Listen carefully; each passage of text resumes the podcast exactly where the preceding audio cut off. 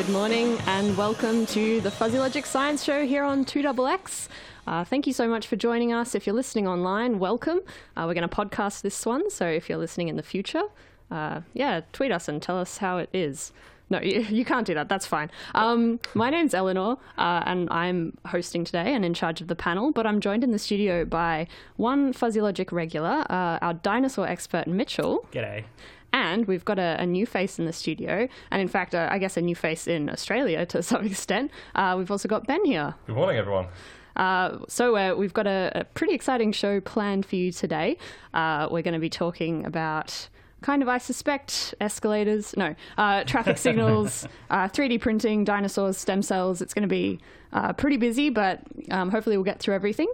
First of all, Ben, welcome to the country. Uh, you're originally from the UK, Yes, uh, thank you very much for having me. and how are you finding it so far? Um, Canberra is a lovely place. It's very warm here. Um, the weather is nice. It's weird being here uh, when it should be winter. Um, yeah, it's coming up to Christmas time, and I guess having a having a summer Christmas is a little novel. Yeah, normally I'd have Christmas jumpers by now. Um, I did go out and buy my first Christmas singlet. Um, so, uh, yeah, the festive spirit's still there. Oh well, that's that's all that matters. Um, it is it is definitely getting warmer. I think you're missing the worst part of the year um, by a little bit, um, and you've and you've gotten to see the beach, uh, so that's you know what really matters. Um, but you're here visiting ANU because you're working on a project, and I'm not going to lie, it's it's with our lab, uh, so we're biochemists, um, and we're going to talk a little bit about some of the stuff that you do uh, back in Bristol with with your lab group um, and it's it's kind of cool. There's some big ideas that we're going to get through, uh, but first of all, we're going to do a little bit of this day in science history. So I had a quick look online, and not a whole heap happened today in in the past. Uh, the 29th is a really boring day, from what I could tell, but uh, it was uh, the day that the first traffic signal was uh, introduced in the US. So, you know, your red light, green light. It's kind of weird to think that we ever lived without those things. But in 1910, on the 29th of November, uh, traffic signals came into existence, which, if you're really into, you know, road development, is super cool. Civil engineering. Civil engineering nerds Yeah. out there. What what color was the first light? Uh, it says here that there weren't necessarily lights, rather a sign that rotated to show the words stop and the word proceed. Sounds, that sounds like a lot more fun. I like the idea of, of someone sitting in the car, like you know when you have a, a backseat driver in the passenger seat and you're sort Yeah. of off with the fairies and someone says, "Go!" It says proceed, proceed already. someone honking you, proceed. the sign's turning. Come on. So yeah, that's that's one of the things that happened today. So that was in 1910. Uh, Mitchell, you found something to do with uh, kind of a non-fatal but quite exciting accident. yeah, it's not really it's not really today in science, but uh, so, sorry, yeah, today in science history, but tomorrow in science history. Um, in 1954, a woman in Alabama got hit by a meteorite. Okay, Yeah. Um, apparently, uh, from I, if we have any listeners from Alabama, I'm probably going to butcher this. Sylacauga in Alabama. that's probably right. Um, Anne Hodges, who was a 32 year old woman, was bruised on the arm and, and the hip by a meteorite that fell through the roof of her house in her living room. Golly gosh. Yeah, that's that's pretty intense. Um, smashed her wooden radio and struck her as she lay on the sofa. Oh. It was a four kilogram uh, chunk of a meteorite that exploded over central Al- Alabama at about 2 p.m. in the afternoon. So you're just you're just lying back, listening to the radio on the couch, And having a, a- nice time. And a rock falls through your roof. a space rock. A space rock and smashes your radio. and so uh, is that? I think that's the only recorded case of someone being hit by a meteorite. Or- Uh, yeah, it's the only recorded instan- instance of a person being hit by a meteorite. Nobody's ever been killed by one, apparently. Okay. Um, but there have been recorded instances of geese and dogs being slain by by meteorites. Are these geese midair? Uh, I, I, I haven't read up on this, Because but that sounds like it could be an awesome video game premise if you had to throw space rocks at flying geese. oh man, that would be so much fun. What would you call it? Uh, Ge- geese, you're right? No, that's terrible. that's awful. no, no, no. Keep trying. We'll definitely Um, get this. I'm gonna give you. I'm gonna give you some thinking time, Uh, but but not too much ins- because instead of Space Invaders, Earth Invaders. Earth invaders. You're playing as the aliens that are trying to kill all the geese. because the aliens assume the geese are the dominant species. Of course. I mean, they're pretty big. Yeah, like oh, hmm. These these humans seem to be building a lot of stuff, but they sure are scared of these birds. I am. Yeah, I'm scared of geese. Yeah, so the birds must be in charge. So this is important science that we're uncovering Yes, yes. Um, but Um, sticking with let's- the with the a- space theme. We'll get a Kickstarter going. Oh yeah, yeah, of course. I I've already set it up. If you just, I've just been tapping away here while Yeah. you've been talking. Yeah. Um, sticking with the space theme, there's another sort of big anniversary tomorrow rather than today, um, to do with Galileo. Ben. Yeah, so uh, in 1609, tomorrow, uh, the modern face of the moon was uh, drawn by Galileo Galilei. Um, so over a period of uh, 18 days, um, he drew the face of the moon, and it was discovered that it was not some globe of quintessential perfection, as it says in my notes. uh, it was uh, a new land to be explored, charted and named, um, and it was just a cr- uh, created chunk of elements. Well, there you go. I mean, we sort of take for granted that the moon is, is a cratered chunk of elements now, but I guess to, to people who hadn't seen it with the optical tools that we now possess, people who are just looking at it in the sky, I mean, when the moon's full, it looks like a quintessential orb of perfection. Great word. But it's a, a albeit a very spotty one. It is a bit spotty, Yeah. but I mean, they didn't know what the spots were. yeah, that's true. So Galileo did some did some awesome stuff, but it's it's kind of crazy to think that there was a time when someone had to record the moon for the first time.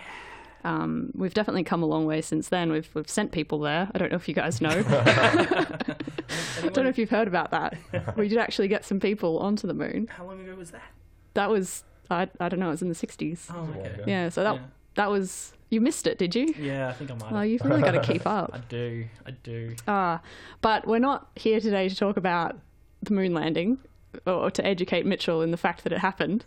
No, I'm, I'm joking. He week. he knows. He knows about space. He knows about space and dinosaurs. Yep. Um, we've actually got a, a very fortuitous link uh, into the topic we're going to discuss today, which is the miracles of 3D printing.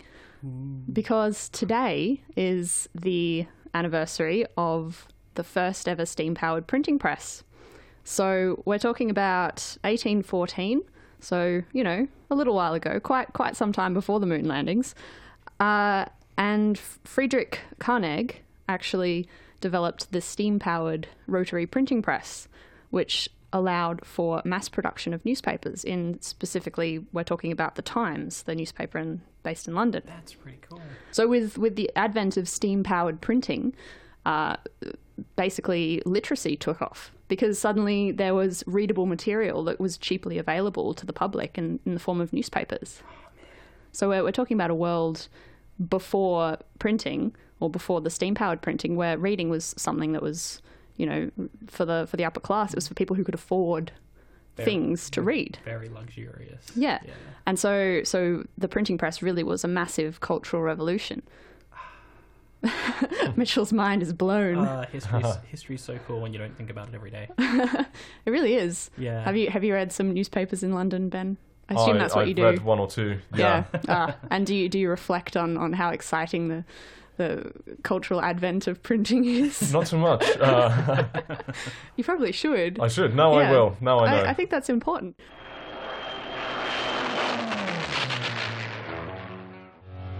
It's a Spitfire bird. Uh, that was Spitfire by Public Service Broadcasting. You're listening to the Fuzzy Logic Science Show here on 2XX Canberra Community Radio. Uh, my name's Eleanor. I'm in the studio with Mitchell Hello. and with Ben. Hello. And today we're talking about 3D printing, but not your boring old uh, exuding plastic string and making weird plastic shapes from plastic. No, we're not interested.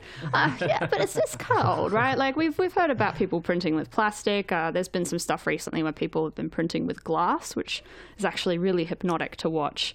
Uh, if you wanna if you want a fun YouTube video, uh, have a Google of that because it looks like honey, um, but it's Oh, hot yeah. glass. No, I have seen that. It's yeah, yeah, awesome. Yeah, yeah, go check it out. It's really cool. It's definitely it's definitely a step up from from our boring old run of the mill plastic. And Uh, chocolate, 3D printing with chocolate. 3D printing with chocolate, Yeah. 3D printing with sugar. I've read about. Um, basically, people have been feeding strange materials into 3D printers and seeing what comes out the other side, which is exactly what I would do if. I had access to a 3D printer. I do. My dad has a 3D printer. I feel like I'd get in trouble if I started putting like hummus or something into the top of it and seeing if I could create strange castles of, of dip. Um, uh, you can tell what I. Wait for dinner parties. Yes. It'd be awesome. But uh, then your research group has been putting very strange material into 3D printers. What what have you guys been working on? Uh, so my group, um, quick shout out to James Armstrong, Maddie Burke, uh, my colleagues.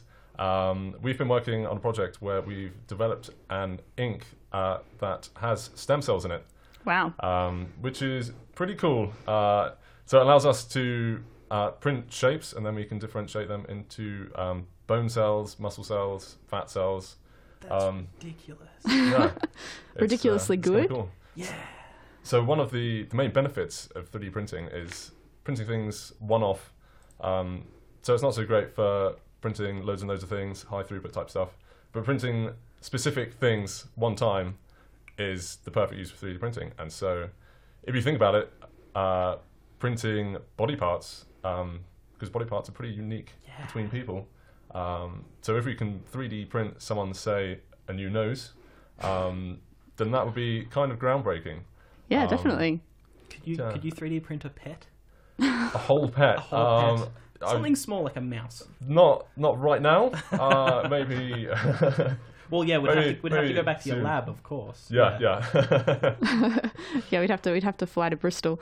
Um, so before we start talking about what we can and can't 3D print in terms of different rodents, um, so what's the actual science here? Like how? I mean, I know that there's there's sort of industry secrets and things, but you've you've got a, an ink base. Um, Yeah. I know that your lab does have a stem cells component to it. So what? First of all, what's it? What does a stem cells lab actually look like? Like we, we sort of see, you know, TV shows and, and movies where people are playing with cells and they create, you know, the zombie apocalypse. But uh, is it is it like a big hazmat suit? You know, get your feet cleaned with strange chemicals before you step into it. What what's it's it's not quite that bad. Um, so before we do any work with stem cells, we have to have uh, hepatitis B vaccines to make sure that we don't get infected by the stem cells, uh, which come from hip surgeries.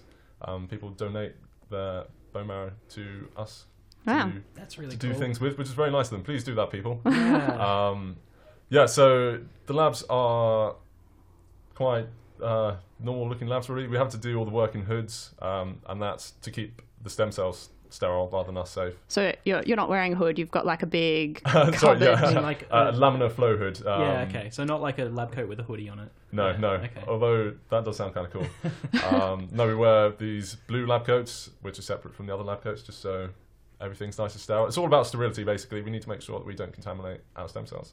Yeah, I I have I have vague memories of spraying ethanol everywhere. Yeah, Coating a lot everything in- of ethanol. Yeah, because Not the fun kind. cells don't enjoy growing in ethanol from from what I've discovered.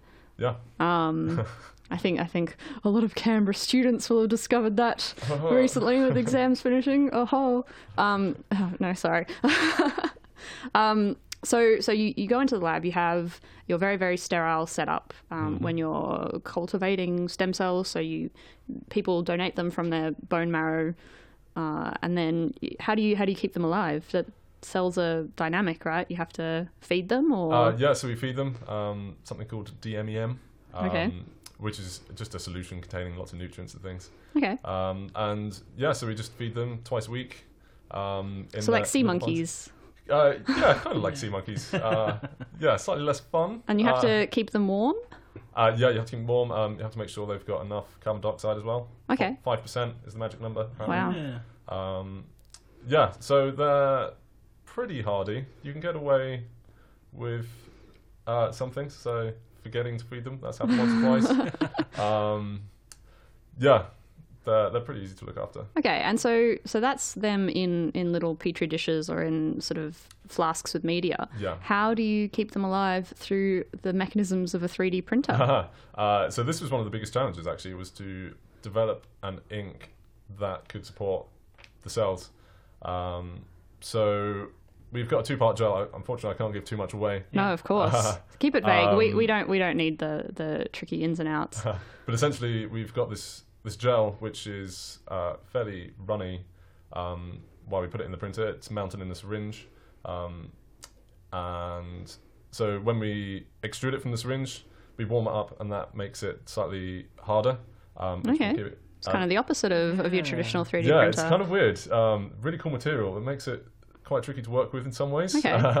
um, but that sets it harder, um, and then you can permanently set it using a different solution. wow. Um, Okay. And then you bathe it in these same nutrients that we keep them alive in.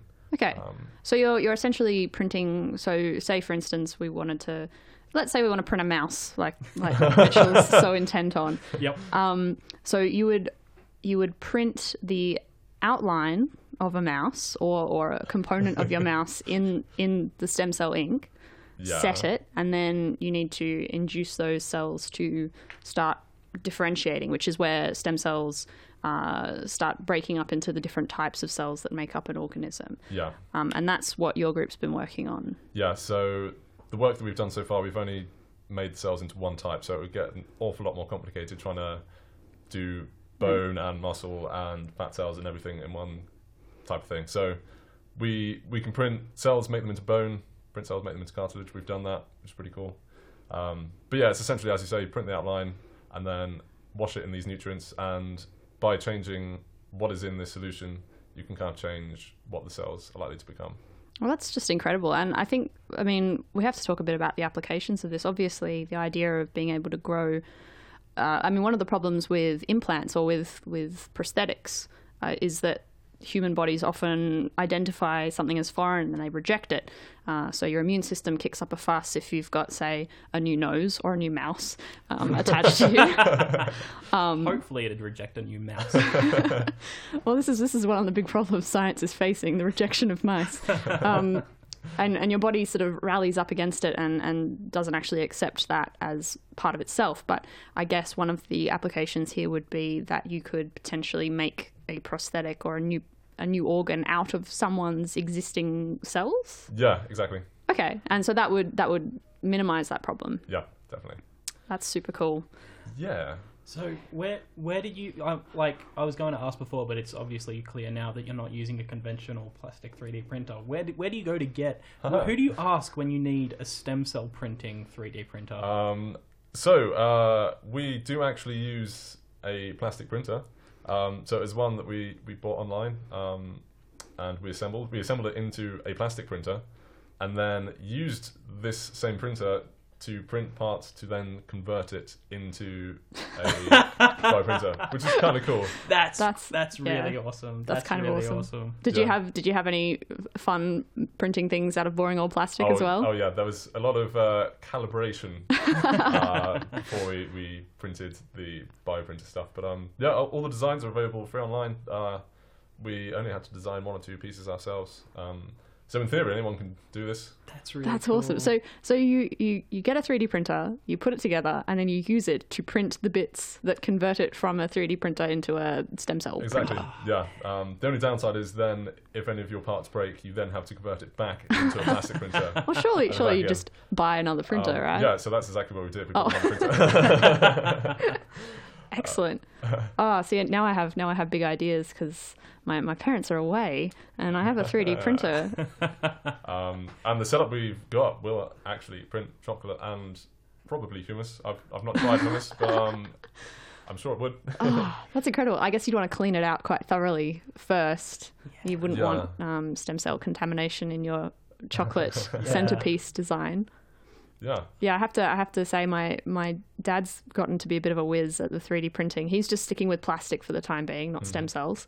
Uh, but he he makes fantastic uh, sculptures for our birthdays, which is really sweet. So he made me a a scale model of Serenity from Firefly. That's pretty cool. Yeah, it was really nice. And he's just made my little sister. Um, this is secret, but she won't be listening. Um, uh, he made her. Uh, I don't know if anyone's played The Legend of Zelda, uh, but yeah, he made her the claw shot from The Legend of Zelda. Oh, that's really it's cool. like, Like, life size. That's amazing. Yeah, I don't think it. I don't think it's functional, but um, Top dad points. yeah, Yeah. yeah, he definitely he definitely wins. Although I I might have to sort of push him towards either chocolate or stem cells in the near future, Mm. just because it'd be cool to print a mouse. Delicious. All right, well we're gonna we're gonna go to another track, and then uh, we're going to investigate some potential other applications of 3D printing beyond, well, beyond your standard grab a model off the internet and print it out, we, we might have a, another source of models. Um, certainly more towards Mitchell's alley. He's wearing a plastic dinosaur pinned to his lapel today. Yes. It looks great, I'll add. yeah, it's it's very stylish. I should have brought, I should have brought some for everybody. Yeah, no, next time please do. Last time you brought biscuits of did. fossils. I did. So I'm I feel like you've let your game drop. Uh, oh well. All right, well this is 10 Tigers by Bonobo. Uh, you're listening to Fuzzy Logic.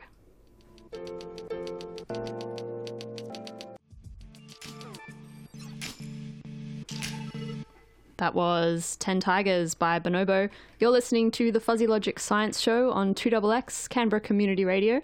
My name's Eleanor, and if you've been joining us for the for the rest of the show, you'll know I'm here with Mitchell Hello. and Ben. Hello. We're talking 3D printing, but with non traditional inputs, non traditional materials. So we've discussed uh, creating centerpieces of made of dip, um, although that's.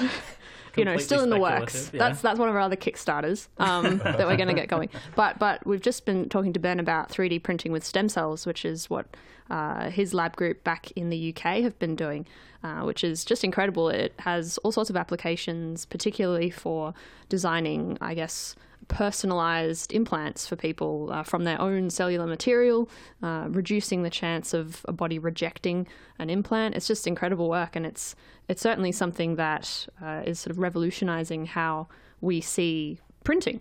Uh, so from the printing press, it's the anniversary of the first steam-powered printing press today.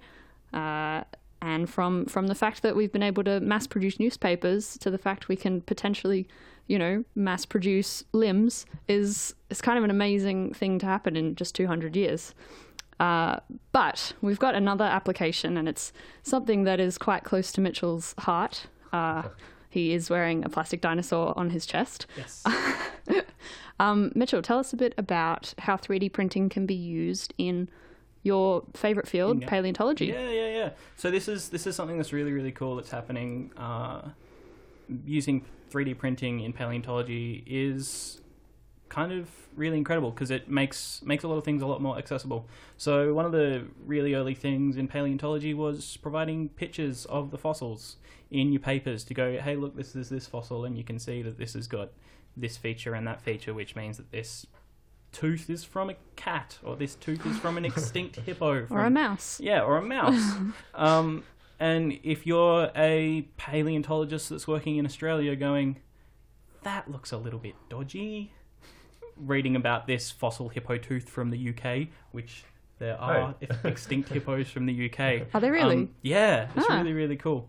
Um, then you can go, well, is this is this something that's wrong with this image? Or I, I'm I'm in Australia, I don't have access to these fossils and stuff like that. But with 3D printing, you can take like a CT scan or photogrammetry.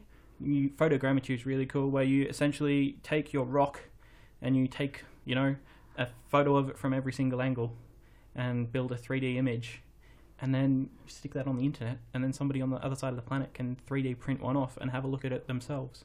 So that I mean that's that's kind of game changing. So as you say, if if a scientist is on the other side of the world is intrigued by you know let's for sake of argument say uh, the Loch Ness monster, we found a fossil of one of his teeth.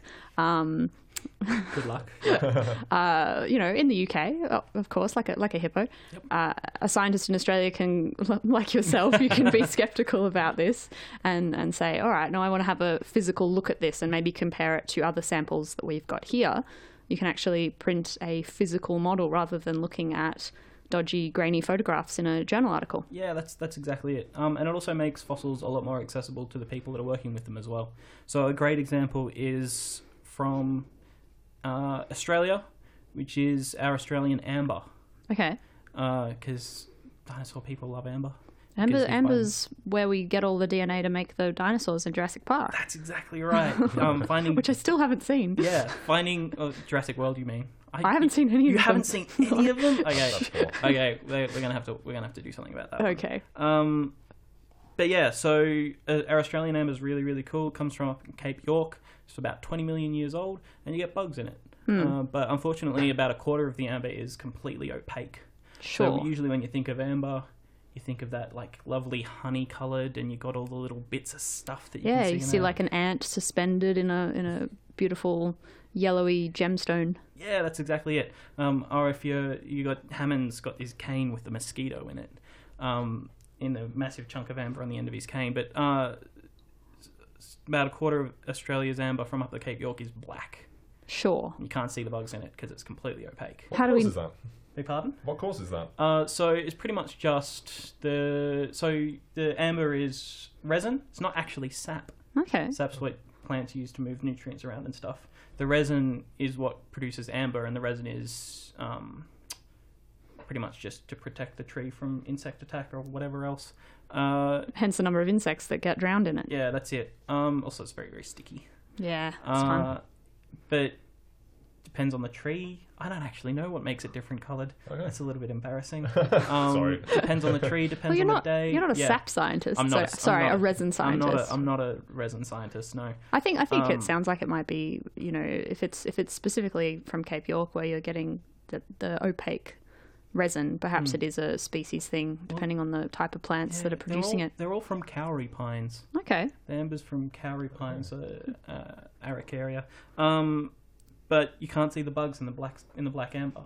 So what they've been doing is CT scanning it using um, CT scanning it. They're taking it to the synchrotron. Ooh. Yeah, synchrotron's really really fun. Getting high resolution X-ray images of it and 3D images of it. And so what you can do is you can 3D image these am- these bugs that you can't see in the black amber, Yeah. and then 3D print them, so you can get a good look at them. I mean, that's just amazing. That's pretty cool, right? Um, and these these these insects and other arthropods that you're getting in these this amber is like a millimeter to a centimeter long, yeah. So they're And so pretty tiny. yeah. But with 3D printing, you can blow them up, so you've got this tiny little mite that's like a millimeter long, you know, sitting on your desk at the size of a cat. Or you know, however however big you want it, so you can Yeah. have a proper look at it. Like, yeah, they've got a few. I've seen. there's- You can look it up online. There's a Catalyst did, did did an article on it, and in in the video, he's got a 3D printed beetle yeah. that's like 40 centimeters long. It looks really really cool. I mean, that's that's an incredible advance in terms of the tools that we have to to look at. Exactly, and it's completely non-invasive as well. Yeah, yeah. You don't have to smash the sap open or anything. That's Sorry, exactly it. resin. resin. The resin. Yeah, yeah, yeah. Um, and yeah, beautiful non-invasive ways of looking at these fossils. Can can they apply the same sort of thing to fossils like of the more traditional sort? So in the ground, can people have has anyone investigated scanning um, the earth and then printing whatever they find inside? Is that sort of a step beyond where we're at at the moment? Well, synchrotrons aren't usually something that you can take out into the field. No, that's true. Yeah, so most of the time you need to get your fossils, and But they can do like seismological scans of the ground. yeah, you can do ground penet- ground penetrating radar, Okay. and doesn't produce a 3D im- 3D image as far as I know. Okay. It mostly just telling um, mostly just telling you where the harder hardest stuff is, the denser stuff is. Fair enough. Um, we could get to that point. That'd be really cool. I mean, it mean you wouldn't have to spend all day digging. Well, the other thing about that is then they'd be in the ground getting weathered away and destroyed by the Oh, elements. true. Yeah, I guess we want to save them. problematic. Yeah. Um, we got to look after them. Hmm. Uh, but it also means that you can look. So when you're digging stuff up, you don't dig the entire bone out of the ground and take it in the field all in one piece away. Uh, so what you usually do is you dig the dig the fossil up, including all the rock around it. Take Hmm. it back to the lab where you can work on it at your own pace and not out in the sun Hmm. in nicer conditions with better tools and air conditioning. sometimes, if you're lucky, uh, and then remove the rock away Okay. from the bone there. Uh, but if you CT scan it and 3D print it, you can just leave it in the rock if you want, or you can CT scan it and you know exactly where it is in the rock, so you don't have to worry too much about damaging it. Oh, that's a good point. Yeah. Yeah. Following on from uh, CT scans, um, that same kind of thing can be applied to medicine. Um, so if someone has a brain tumor and you don't really want to go rooting around in the brain, not really knowing where it is, Mm. um, you can do a CT scan of the brain, find the tumor, print out, um, practice your surgery skills Oh my Oh, That's God. really on cool. this brain, and um, yeah, and not have to worry about potentially killing a patient, which would be very sad. And then you could, if you and if you do, you can just 3D print them a new brain. Of hummus. yes. oh, I don't know about that. Uh, I mean, yeah, and that, that's that's actually really interesting too. I mean, if we talk about starting to combine the the two fields here, this idea that we could I mean, I know Mitchell out in the foyer before had some big ideas about recreating dinosaur bones in yeah, there. yeah. You you said you were 3D printing with bone. You could 3D print a dinosaur bone based on CT scans of dinosaur. Like, oh my god, yes, full circle. I mean, is that is that a? I mean, what, first of all, would that be useful? Would it be useful to have a real bone? Uh, well, it'd be a live bone as well, so you'd have to keep it alive, yeah, and that could get messy. it could. Um, Unfortunately, there aren't many dinosaurs that undergo hip surgeries. Um, yeah, that's true. So it, We it do would have- be unlikely to be a dinosaur bone. Um, Well, we, you, I'm sure we could get stem cell samples from a chicken. yeah. Yeah. Um, Birds, birds are descended from dinosaurs. If you didn't know, listeners. Yeah. Yeah. Um, I mean, Yeah. that's yeah. The the the possibilities there, especially especially what Ben was saying before about being able to take a CT scan of of a brain or of a, of particular growth or tumor in in a human body, and then print it out would just allow so much more interactivity in terms of.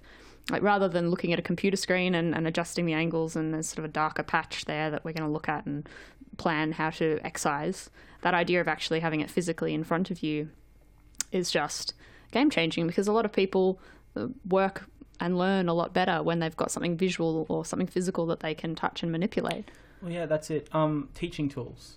Like when you're learning how to do surgery, you mostly work on cadavers. And I don't know anything about this myself, but I imagine you'd be stuck with the kind of ca- cadavers that come into the morgue. Like you're, You're, you not going to go out and harvest yeah, them, no. yeah. Like if if you're trying to learn how to be a brain surgeon, you kind of have to wait for somebody to have a tumor. Whereas with this, you're like, I'm gonna work on, I'm gonna practice brain surgery today, and then you 3D print out a brain with a tumor in it. yeah. Um, it probably won't be too lifelike. Uh, just, Oh. because, just because the material's available. Um, I don't know. Developing field. Yeah, Maybe. yeah. That I think that would be really cool because that's that's another one of the things that paleontology uh, is great for with with 3D printing is like teaching models. Yeah. Yeah, 3D. Like, um, there's a website you can go look it up. It's 3D uh, hyphen fossils.ac.uk. Yeah. It's a database of 3D models of fossils that you can You can print you out, can and, print out, and play with them, and stack play them with together. Look at them and like look at this animal. How cool is this? I mean, that's that's making once again, it's just making science so accessible. I mean, it's making it accessible to people who have 3D printers. But I mean, once upon a time, it would have been a big deal to have a paper printer. Um, so as long as this technology keeps being applied and keeps being used, the availability of 3D printing is going to, you know, become as as readily available as having a computer on your desktop. Yeah. Once prices upon a time- A lot. Yeah, Um, I know I've got a printer at home. you've got a paper printer. I've got a paper printer. Ah, you're so lucky. I know. I- it's I not don't- mine. It's my housemate's. Ah, see, I don't have a paper printer. That's like a luxury for me. um, but yeah, uh, you were talking about the the synchrotron and Amber and being able to 3D model, uh, you know, an ant and print it out and actually physically manipulate it and look at the structure of it and um, compare it to other samples. Uh, we had a we had a fellow visit and I and I can't remember his name and I feel bad, but I'm sure if you Google this, you'll you'll find him and his research group, uh, and they do the same thing but with protein structures. So uh, we're looking even smaller now. We're looking at um, individual proteins, uh, different uh, parts of bigger proteins. And what his group was doing is actually 3D printing from their X ray structures of these proteins so that they could figure out how they actually physically clip together. That's crazy. Because this particular thing they're interested in has, you know, upwards of 20 different protein subunits that need to work together as one big um, biological machine. And so he said that he and his students find it much more tactile, much more interesting to instead of look at it on a computer screen and twiddle it around and spin it, they actually print out each subunit and then sort of compare how they might fit together naturally in their hands. That's incredible. Like the nerdiest Lego ever. It basically is, That's yeah. amazing. But and and while they haven't at this stage um, found anything you know conclusive from this, it just it changes the way that you approach the problem. It it changes the way that you're seeing these structures, and it makes them more real because they are real. They're they're physical things. They may be um, you know so small that you can't see them with the naked eye normally, but having them in your hands and being able to manipulate them just is a game changer. See, I- I'm I'm I'm picturing this and imagining using it to teach like kindergarteners about biochemistry. like, uh, there's probably a big reach, but that that sounds that sounds like a lot Hey, you're never you're never too young to start learning about biochemistry. I think that's the the take home message from this. Yeah. Uh, we're going to go to another track. Uh, you're listening to Fuzzy Logic. We'll be back uh, with a little bit more chat about 3D printing. So stay tuned.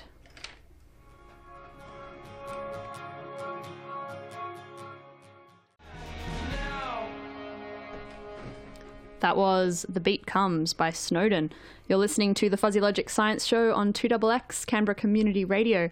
My name's Eleanor. I'm in the studio with Mitchell Hello. and with Ben. Hello. And we've been talking 3D printing and how it's going to revolutionize the world in a million ways. Um, specifically, and now we're talking about pancakes being 3D printed, Ben. Yeah. Um, so but pancakes are 2D. pancakes are 2D, but you can create cool patterns with them, um, which is kind of cool, kind of pointless, um, but good fun nonetheless. And and as we as we say here at Fuzzy all the time, it's our catchphrase. We want to make pancakes more accessible to the world.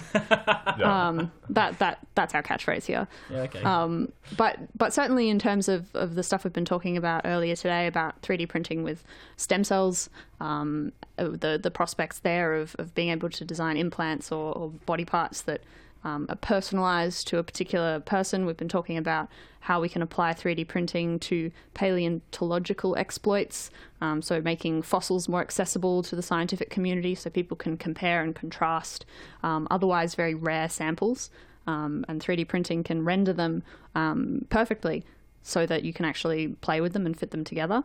Um, and we've been talking about the actual printing press, the invention of the steam powered printing press, which was a massive cultural revolution. Um, Francis Bacon actually said that the three world changing inventions, um, and this was sort of in the 17th century, so uh, there's been a couple more since then, but he, he said that it's been the compass, gunpowder, and printing, um, revolutionizing navigation, war, and literacy, um, which are the three main components we, of should, we should 3D print some compasses.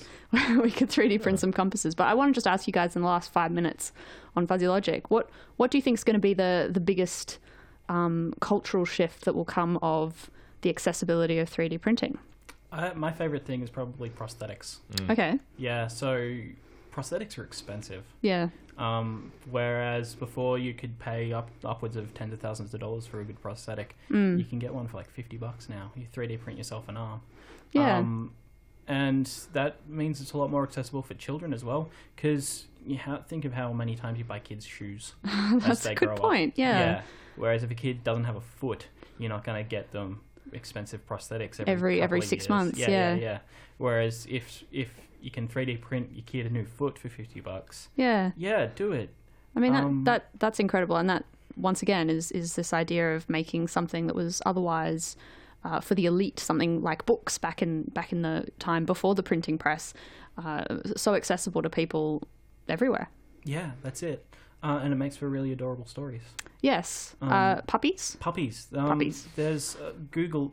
Google tumbles the puppy. Um, born or born without front legs or something like that. Oh. Anyway, poor little puppy has no legs. 3D printed them tiny, adorable little wheelchairs. Oh, Oh, tumbles the puppy. Tumbles is a very good dog name. Yeah, I'm a big- especially especially for, for especially for a dog with a wheelchair. Yes, Yeah, yes. yeah. Ben, what do you think? Let's go to the expert here. Uh, 3D printing of puppy wheelchairs. What are your opinions on the Uh, cultural revolution they're in? uh, I think it's a great thing. So, as I mentioned earlier, one-off prints are the real advantage to 3D printing. Printing one thing one time that's specific, um, and so prostheses are a, a great example of that. So, as um, Mitchell was saying, uh, with kids growing up, um, you can print a new like arm, foot, whatever. Um, in three hours or something, and have it ready. Uh, you can customize it yourself. You could, I don't know, have a secret compartment. Have give yourself an extra finger. Uh, Sick, sick Whatever flame- you want. Sick flame decals. Yep. Yeah, Yeah. yeah. Built-in flamethrower. Why not? Yeah. oh, built-in Heelys. yes. Oh, those I always wanted those when I was younger. Possibilities are endless. And I think I think that's the real exciting part. Uh, this is kind of an, an internet joke, but the the use of the word exponential growth has grown exponentially. if you if you if you type it into the Google tool that searches for for how often words have been used in books and articles, exponential growth has experienced an exponential growth because it's it's kind of true. We're sitting. Uh, people say all the time we're sitting at the base of, of that first curve up the exponential mm. in terms of in terms of technology, and I think 3D printing is a good example of that um, as it becomes something that's more and more commonplace, and people are so you know clever and ingenious when it comes to finding applications for these what were essentially sort of toys initially. Mm. Um, I know that Mitchell has a 3Doodler, yeah. which is it's like it's like a 3D printing handheld pen thing. Yeah. Instead of instead of plugging it into the computer and you have it print the thing, you like you draw it you draw with plastic instead of graphite or ink. And I mean that's just that's something that would have been absolutely inconceivable even even 10 years ago or maybe 10 15 years ago. Yeah. Um, the idea that you could actually physically draw three-dimensional objects. Yeah, draw up. You can draw up out of the page. yeah. Um, and so yeah, we are sort of at a at a point in time where there is no real saying where this is going to take us. But if you had to say where we're going to be in 20 years, Mitchell, in like one sentence. 3D print a rocket and go to Mars. That's because you got to go with the most ridiculous thing you can think of. Well, I mean, it, if you take a 3D printer to Mars, then if you need specific tools, um, print them. Like that, yeah. that. That's that makes space travel so much that's more it. accessible. You don't yeah. have to bring a crate load of of, of wrenches. individual wrenches. Yes, yeah. exactly. Or Allen keys. There is an IKEA now. uh, you can print your Allen keys yeah. uh, on Mars and build your IKEA furniture there. I'm just waiting for 3D printers that th- print 3D printers. That that's a thing. Yeah. Is yeah. It? Yeah. Awesome. Yeah. Awesome. That can, sounds fantastic. You can 3D print a 3D printer. I read that just recently. Excellent. And I mean, just talk to Ben who 3D printed the components the, the to components. pimp out his see, 3D printer. See, that's that's the components though. I was like thinking that there's the core bits that you need that like, because if you're 3D printing plastic, then the plastic will melt in your 3D printer when you're trying to 3D print stuff. Anyway, anyway, yeah, like cra- craziest thing, Ben, go. Um, so I think the biggest thing for the future, aside from prices dropping, is going to be multi-component printers. So nowadays you can get printers with multiple heads, so you can print different colors at the same time, which is it's great to look at, but not really that functional. But imagine if you could print plastic, metal, um, hummus. lots of different hummus all at the same time. Um, then you can start getting finished products straight off the line. Yeah, you 3D print your rocket and go to Mars. Yeah, exactly. the whole thing. Why not? Yeah. well, I have to say, thank you guys so much for joining me on the show today. It's been weird and wonderful. Um, and yeah, I just think that it's it's a super exciting time to be a scientist or to be an enthusiast uh, because the tools that we're using are changing, and that's always the really exciting thing. It's great when people discover new exciting things, but when people discover new ways of discovering things, I mean, that's where the really big advances happen. Um, especially combining it with crystallography and stuff. Oh my god! um, I'm I'm excited. I'm gonna go home and try and 3D print something while while my family's away. oh god, I'm gonna get in so much trouble. Um, but yes, please do download the podcast if you've missed any of the show. Um, and and get in contact through our Facebook page. Uh, we'd love to hear what you think is going to happen uh, with the future of 3D printing. Uh, thanks so much for joining us here on the Fuzzy Logic Science Show. We'll be back at the same time next week, so uh, keep sciencing.